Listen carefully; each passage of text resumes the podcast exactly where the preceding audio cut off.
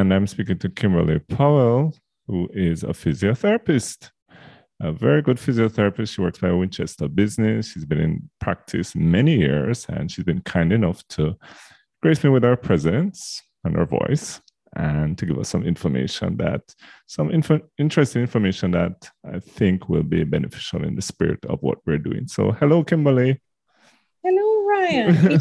no, no, no. It is my pleasure to be here. Thank you for asking me. I appreciate that. Well, I really, I really, you know, after we had some discussions and it was looking it, at one point it wasn't looking positive that you're going to do it so i'm i'm genuinely glad no explain there was one simple simple reason why as i said i do not particularly enjoy the sound of my voice. Well it sounds very good i tell you that. You know i think all of us are like that actually. I hope so. Lord. Anyway so i I, I, do get asked this people interested in medicine and various branches of medicine and aspects of medicine. So maybe maybe you could get into what exactly a physiotherapist is, what do you do, and if you can further elaborate the ways in which you do it. Well, it I think the best way to to say it is to say it in a more simple way rather than using the definition. Right. Uh, pretty much what a physical therapist is is a paramedical or we work alongside doctors and our area is actually rehabilitation uh, that really speaks to anyone who has a condition that has affected their function and or you know mobility their ability to move around and to do their daily activities in a nutshell. Excellent and uh, typically, although people associate it, I find, at least in my practice, with joints and, and broken bones and that sort of thing. Orthopedics, yes. Everybody thinks that what we do primarily is orthopedics, but actually, just like medicine, you have physiotherapists who specialize. So you have physiotherapists who will specialize in pediatrics, neurology.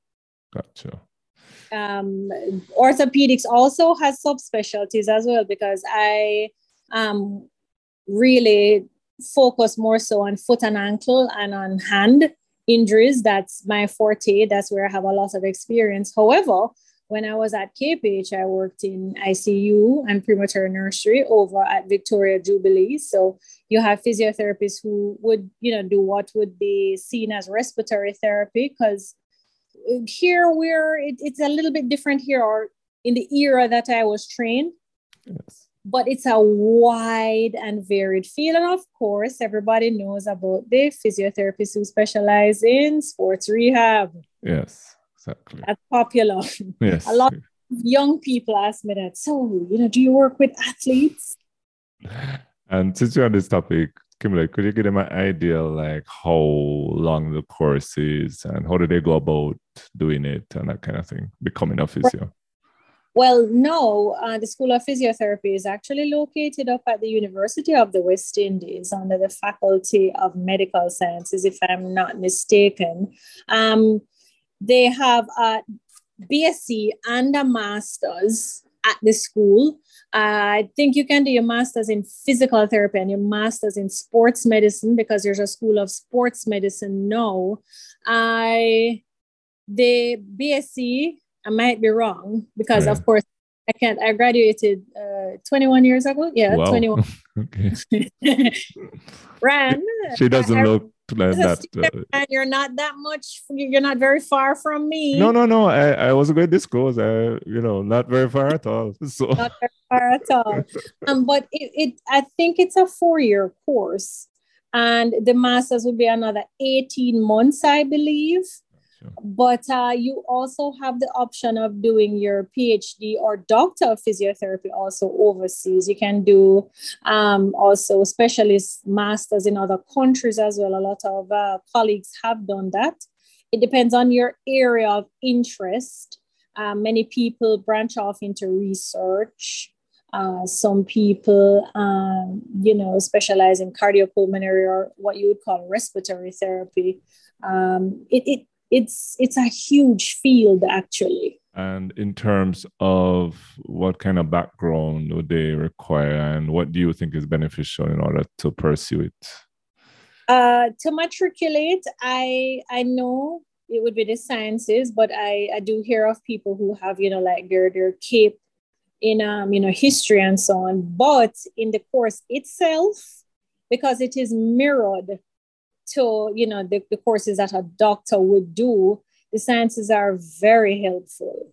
Gotcha. I can tell you, and the physics and the math make a big difference in the course because when mm. you are doing something like biomechanics and you know moments comes back to haunt you you, you realize that you know physics is helpful. You know when you're in high school you hated physics and thought you would never use this. It haunts you wow. in physical therapy because you know we are actually you know a, a machine an organic machine. Gotcha. Exactly. it's helpful to have that background you know biology chemistry you know, especially when you're doing like biochemistry and physiology, mm. it, it really all comes together. And then we also do research methods. So when you do mathematics and you do statistics, that was a big help for me because I found it to be very, very straightforward and simple. And a lot of people struggled. So it depends. It mm. depends. It cannot, but it's just that your background is helpful. And in terms of the rigor, before we leave this area. It uh, the difficulty then of the course. We found it huh? in terms of how difficult it is to pursue it. It uh, in terms of difficulty in studying and it's it's different now because it's actually more. You know, they have free sessions and holidays. When we did the course, I mean, basically we're you know you didn't get time off because in your time off you were in the clinics you were you know doing the practical aspect. So it was a rough course. I mean we had anatomy in the evenings up until i think like six or seven o'clock. Yeah. it was a heavy course at that time but they actually i do think they have made it more palatable in these modern times. I think it's more you know it's it's a lot less rigorous i would think.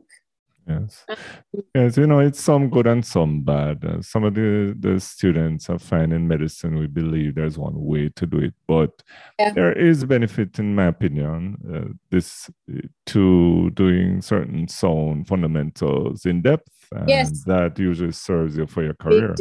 i'm it sure some difference. And even further like when you do further study um because you have um you know like the different courses. Like when you're doing a phd statistics is like your life because all you're doing is research. You know teaching as well yes but you know when you're doing a thesis and so on the statistics like the mathematics mm-hmm. it really really made a big difference um you know when doing that. But also um looking at the course in its entirety it really is not that you cannot, but you're going to have more of a challenge. So it would not be a deterrent, but it's just an understanding of what you're taking on. Exactly. So it's sort of like everything in medicine, you have to realize that the best outcomes, even for people that are highly intelligent, and so many of them, I'm sure, in your field, my field, nursing, it, it it's such the the the amount of material is what is going to get you. So yes. it, it's just too much. So it really, it's not the sort of thing you have to really, this is where desire helps, even if you're highly yeah. intelligent, because you're going to, there's some times when it's going to, you know, you're going to be thinking about doing other things with your time, but yeah. you're going to have to even put in I think there's a gentleman in a book called Atomic Habits where he he recommends you do at least five minutes or a minute. Is that with a minute, you know? Mm-hmm. So you mm-hmm. do a little bit of the thing every day, and that that would that's the kind of mindset you have to have. I tell people, and uh, and I realize the better better medics, you know, your area, my area, and all the areas, those mm-hmm. are the mm-hmm. ones that used to that sort of used to do like that. Or if it wasn't actual reading, it was interacting with the material in some way or patience, right. that kind of thing, you know. No, so, but I do that all the time. And the one thing that I would my piece of advice for everyone especially in the medical field because i'm not i can't speak to any other field. I've never studied anything else but i know and i can tell people that it is an infinite amount of information and you will never learn it all. However what you will grasp as you progress is the value of the access to all of that information because when you have a particular case and you can refer to a source and you can refer to your mentors and your colleagues and you know you can read journals and you can look at the current information it, it really makes a big difference when you can look at it like that. So it's easy to become overwhelmed and to think that I, because I remember um, the first week of anatomy with Dr. Suja, uh, Sujata, I told her, I'll never learn this. I will never, my head is too tough. I am, I'm going to fail. I'm going to drop out. I will never, because I was so overwhelmed in the first semester. Yes. yes. And I, in my Viva, because physiotherapists do a Viva every exam, yeah. failing or not, you have your Viva and that first five, I got an excellent score. Wow.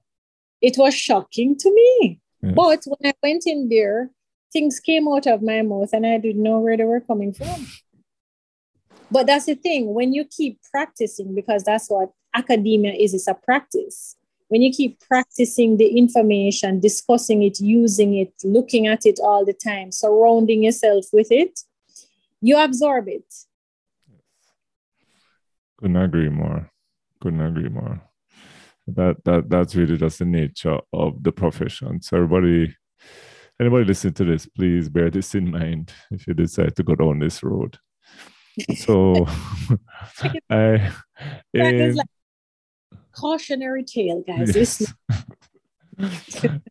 in order to pre-talk Kimberley, one of the things we had discussed, which is something I really never thought about, is the shoes that you wear on your feet and the importance of wearing proper size shoes. There is a reason on this, but I'd love to hear it from you if and what it's all about and why we should why why is it better to wear the proper size shoes? All right. If anyone has ever noticed their feet right? Any thickening of the skin on any part of your foot any deformity or abnormality, any discomfort that you may feel in your feet, it is usually, usually as a result of your shoes.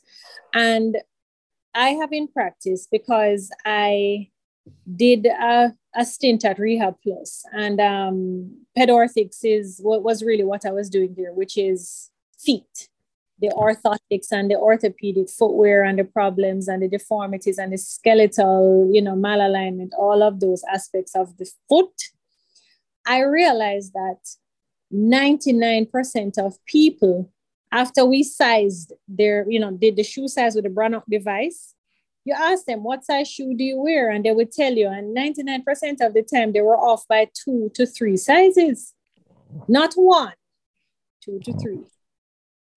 So when you look at, you know, the hammer toes, meaning the toes are bent and, you know, you have the corns and the calluses and, you know, the, the plantar fasciitis and all these challenges that people face, the most basic aspect of health is making sure that you have a pair of proper fitting supportive shoes. It makes a huge difference for your like the mechanics of your body and also it translates into your other joints so the suppose i am a stylish young man and i like to wear the there are these pointy yes. shoes that are in i think they're still in vogue of course uh, yeah. looks like a kind of nightmare is that can is that recommended or not or it looks well, like what, a nightmare to put on, but my feet are fairly wide, so I, I could never even fit in it. But no, what I always say to people, women and men, because a lot of people like to, a lot of orthopedic surgeons like to comment on the shoe choices of women. And I say to them, but men have the same issue because men usually have on ill-fitting or shoes that are not helping, you know, them to, you know, be healthy on their feet. What I usually say to them when they wear shoes like that is that if you are truly you know, into fashion, wouldn't you want your feet to look attractive when you remove your shoes? And everybody says yes. And then I say to them, well, if you're going to wear a shoe with a narrow toe box where your toes are, it's going to force your big toe to push your second toe. And then your little toe is because all of your toes have to be squished into your toe box. And if you keep molding your foot into a shoe like that, you're going to look like you have a bunion. More than likely, you're going to have corns and calluses as well. And for a lot of people, they also develop hammer toes as well, where the toes start to curl because there's not enough space.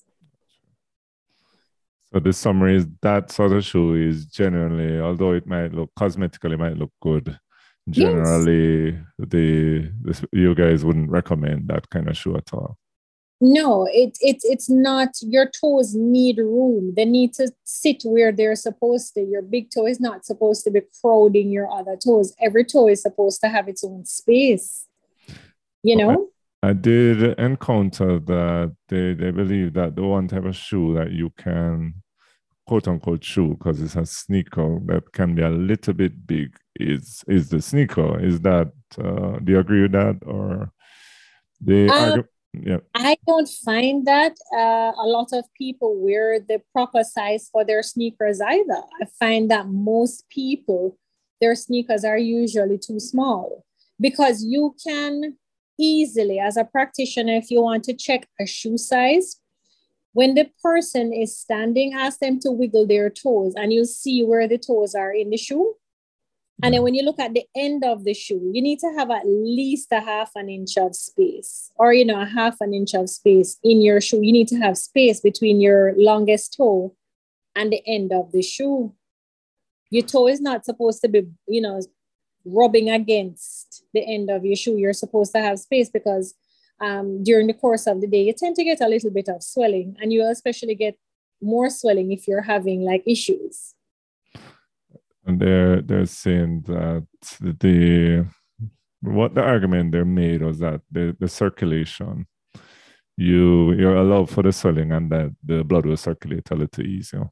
Yes. Uh, and interestingly which I, I, I think this sounds reasonable that you should really measure your foot at the end of the day because yes. it is your foot is bigger that, no you're not supposed to purchase shoes in the morning ideally you want to measure or fit shoes because you can measure, right? And you get a shoe size.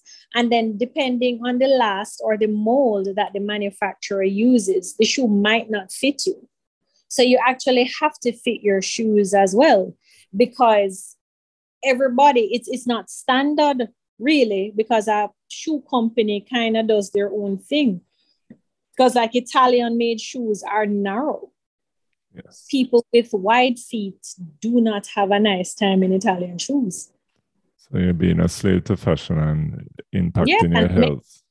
Shoes tend to be small. Exactly. You know, so it depends. Really, what you do, you know your shoe size. Yes, you go in asking for a particular size, but you should fit it. Beautiful. Well, the wonderful thing about the internet nowadays is that most of the shoe companies you can look at their sizing chart and then use it to determine you know your size in that particular shoe but at the end of the day the best thing for you is to fit your shoe I see. And it should be comfortable ladies and gentlemen it should not be oh yeah man it will stretch that was another point. I'm glad you said that. That there's no stretching occurring, and you were doing better. Right. Day, day one, it's supposed to be comfortable. There's no breaking in, and I know a lot of people have a fear of having big feet, But I mean, your, your foot is the size it is. I mean, you, you know, putting a number on your foot that is not true doesn't make your foot smaller. It is what it is. Exactly right. You know, and there's nothing wrong with that. Like that, that's why I tell I tell people I don't understand why, you know, you think there's something wrong with your foot because it's a particular size. It is, you know, that's the size. That's okay. Purchase mm-hmm. the that fits comfortably. Thank you so much. The the the uh, this just came to me when you were talking, Kimberley. My wife has me wearing these compression socks, and they mm-hmm. squeeze the but living, right for lack of better words out of my toes. I was just thinking that this can't be is really uncomfortable. One of them in particular.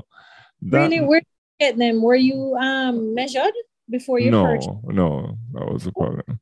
Purchase them in the pharmacy or online? Online. Okay, well, when ideally, uh, if you're going to be, especially if you're doing like a 20 to 30, 15 to 20 is usually not that bad. That's the lightest compression. Mm-hmm. Anything above that, it is best that you get measured. A lot of the online um, options, they tend to ask for your shoe size and then you mm. do your measurements. So you usually do, you know, calf and so on if you're doing like uh, below knee, depending on which one, because you know you have above knee, below knee. Yes. So mine, mine is below knee, I believe. Is it? Yeah. It doesn't pass but me. Squeezing your foot, maybe because they have some. Every company is different, and that's the thing. Because some I've seen on Amazon, some of the compression socks they look really cool, by the way, because they have medical socks. No, yes. that they have um, like an echocardiogram, echocardiogram readout and so on. Uh-huh. But they usually have like a, like you know, if you have like bigger calves than average, and if you have wider feet, they usually have those options outlined um, in the sizing portion of the listing on Amazon. Yeah. So it's usually helpful to read it and it should be fairly straightforward but a lot of them you can message them as well. But at the end of the day what i usually advise people to do if you have access to your phys- a physical therapist you can ask them to measure you. We do it every day all the time. We also it's easy to do shoe sizing as well meaning you don't need a Brannock device you just need a piece of paper you can do it at home too. It's very easy to size your shoes, but it's also easy to measure for everything. So when you're purchasing braces and supports, mm-hmm. you're supposed to be measured. It is not ideal to walk into a pharmacy and just pick something up. I'm a size small normally. I'm like, how do you know what size you are in a knee brace? Yes. Do you mean you're usually a small? Mm-hmm. No, sizing chart at the back. All the time, patients come with things, and I'm like, it's your left hand. Why do you have a right handed brace? Wow. So, all of those things, it's good to, you know, get a little help. Um, we're usually very open to answering questions. I always tell, you know, referring physicians that if you have any questions, feel free to call me. I will answer. And if I don't, I'll call you back. Or you can send me a WhatsApp. If you send me a WhatsApp, I will answer immediately. Because even if I'm with a patient, I can usually, you know, send you a message. Yes, Kimberley's been very humble. She's one of the champs in the basically a champion physiotherapist, one of the well, you know, a lot of the top people send people to her. I, I don't know if I'm a top person, but I send anybody I need. You are. You're one of the best. well, Please. I don't know about that, but definitely. No, no, right. Very... I've been doing this for a while. Trust me. General public, you can see Dr. One. He'll take care of you. Okay. He'll do his best. That's really what you want from your practitioner, ladies and gentlemen. You, you want someone who will do their best every time. Accurate. That is that is all that that we That's ask. And not saying something that is accurate. Do your best every time. That's all people need, right? That's all they need. Yep. Yeah, I couldn't agree more. You touched on this indirectly, but you could could you give us an idea? So when somebody says they need physio and they have to go to the physiotherapist. What does a session look like? Like, for example, I suspect the initial visit would take a little longer. But yes. what what what exactly? Let, let me give you a common example again. Lower back pain is one of the bane of my existence. I I keep I get so much of them. I I don't send you a lot of them because I'm trying things. But what what what would you do for a patient like that? Well, um, the first thing that we do is uh, you have a referral. I would review the referral, and then what I usually ask is, you know, the information leading up to your being there, like a quick summary. So you ask, you know, like uh, what issues, challenges are you having now? How long have you been having these issues? You know, what has been done for you? What tests, you know, imaging, anything of that nature. And then after that, yeah, we usually do past medical history and so on before when you're being registered. Uh, we also do social and family history to get an idea of, you know, what you do like in your spare time and also to really get into the ins and outs of the challenges that you're having, activities of daily living, your occupation, etc. And then we would move on to your assessment. But you are being assessed as soon as you walk in. You are being observed, looking at your posture, how you're moving, looking if you're in pain, etc.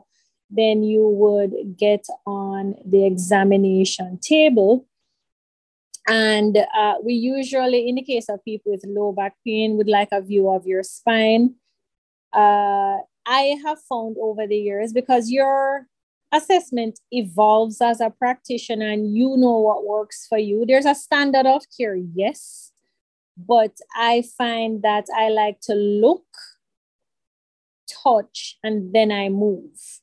So I like to look at the area, look at the person, assess them as a whole even observing how they, you know, don or doff their, you know, take off and put on, you know, shoes and clothing, etc. If they have to undress, that's a big indicator usually of any dysfunction or challenge that they may have, or you know, giving you an idea of the severity of their pain as well.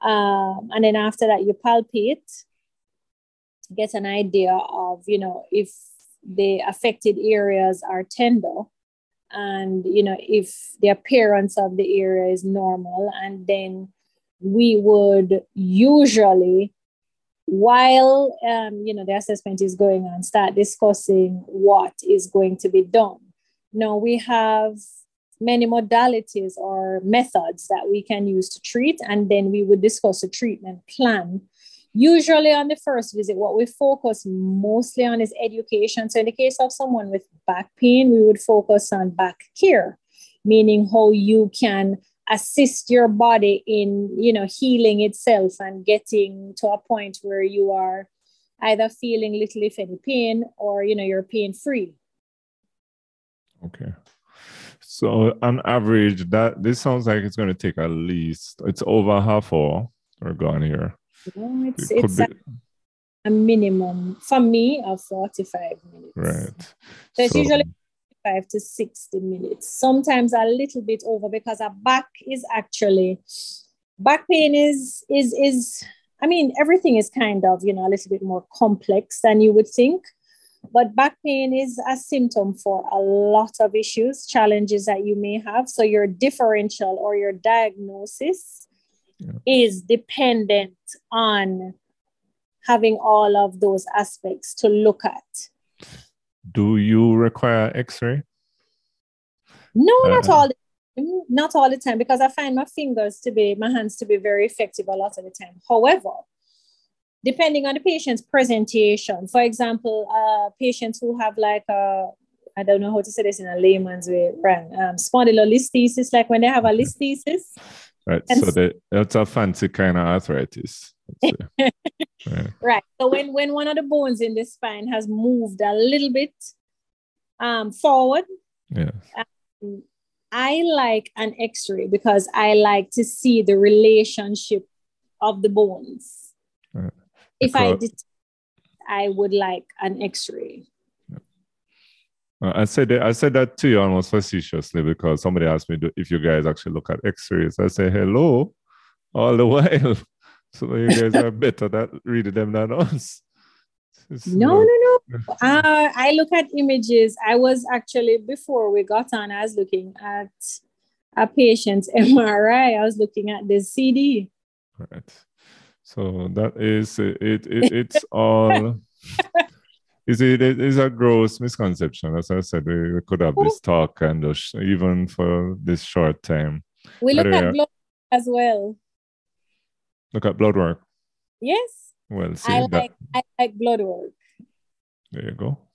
It helps me a lot because it, it um, and ladies and gentlemen you know I, I am a big advocate for wellness visits meaning you don't wait until you're sick to go to your doctor you go annually and get your checkup do your blood work so that we have records to compare so that if there are any abnormalities we catch them early yes correct so sorry, uh, uh, we're running out of time here a little, so I wanted to.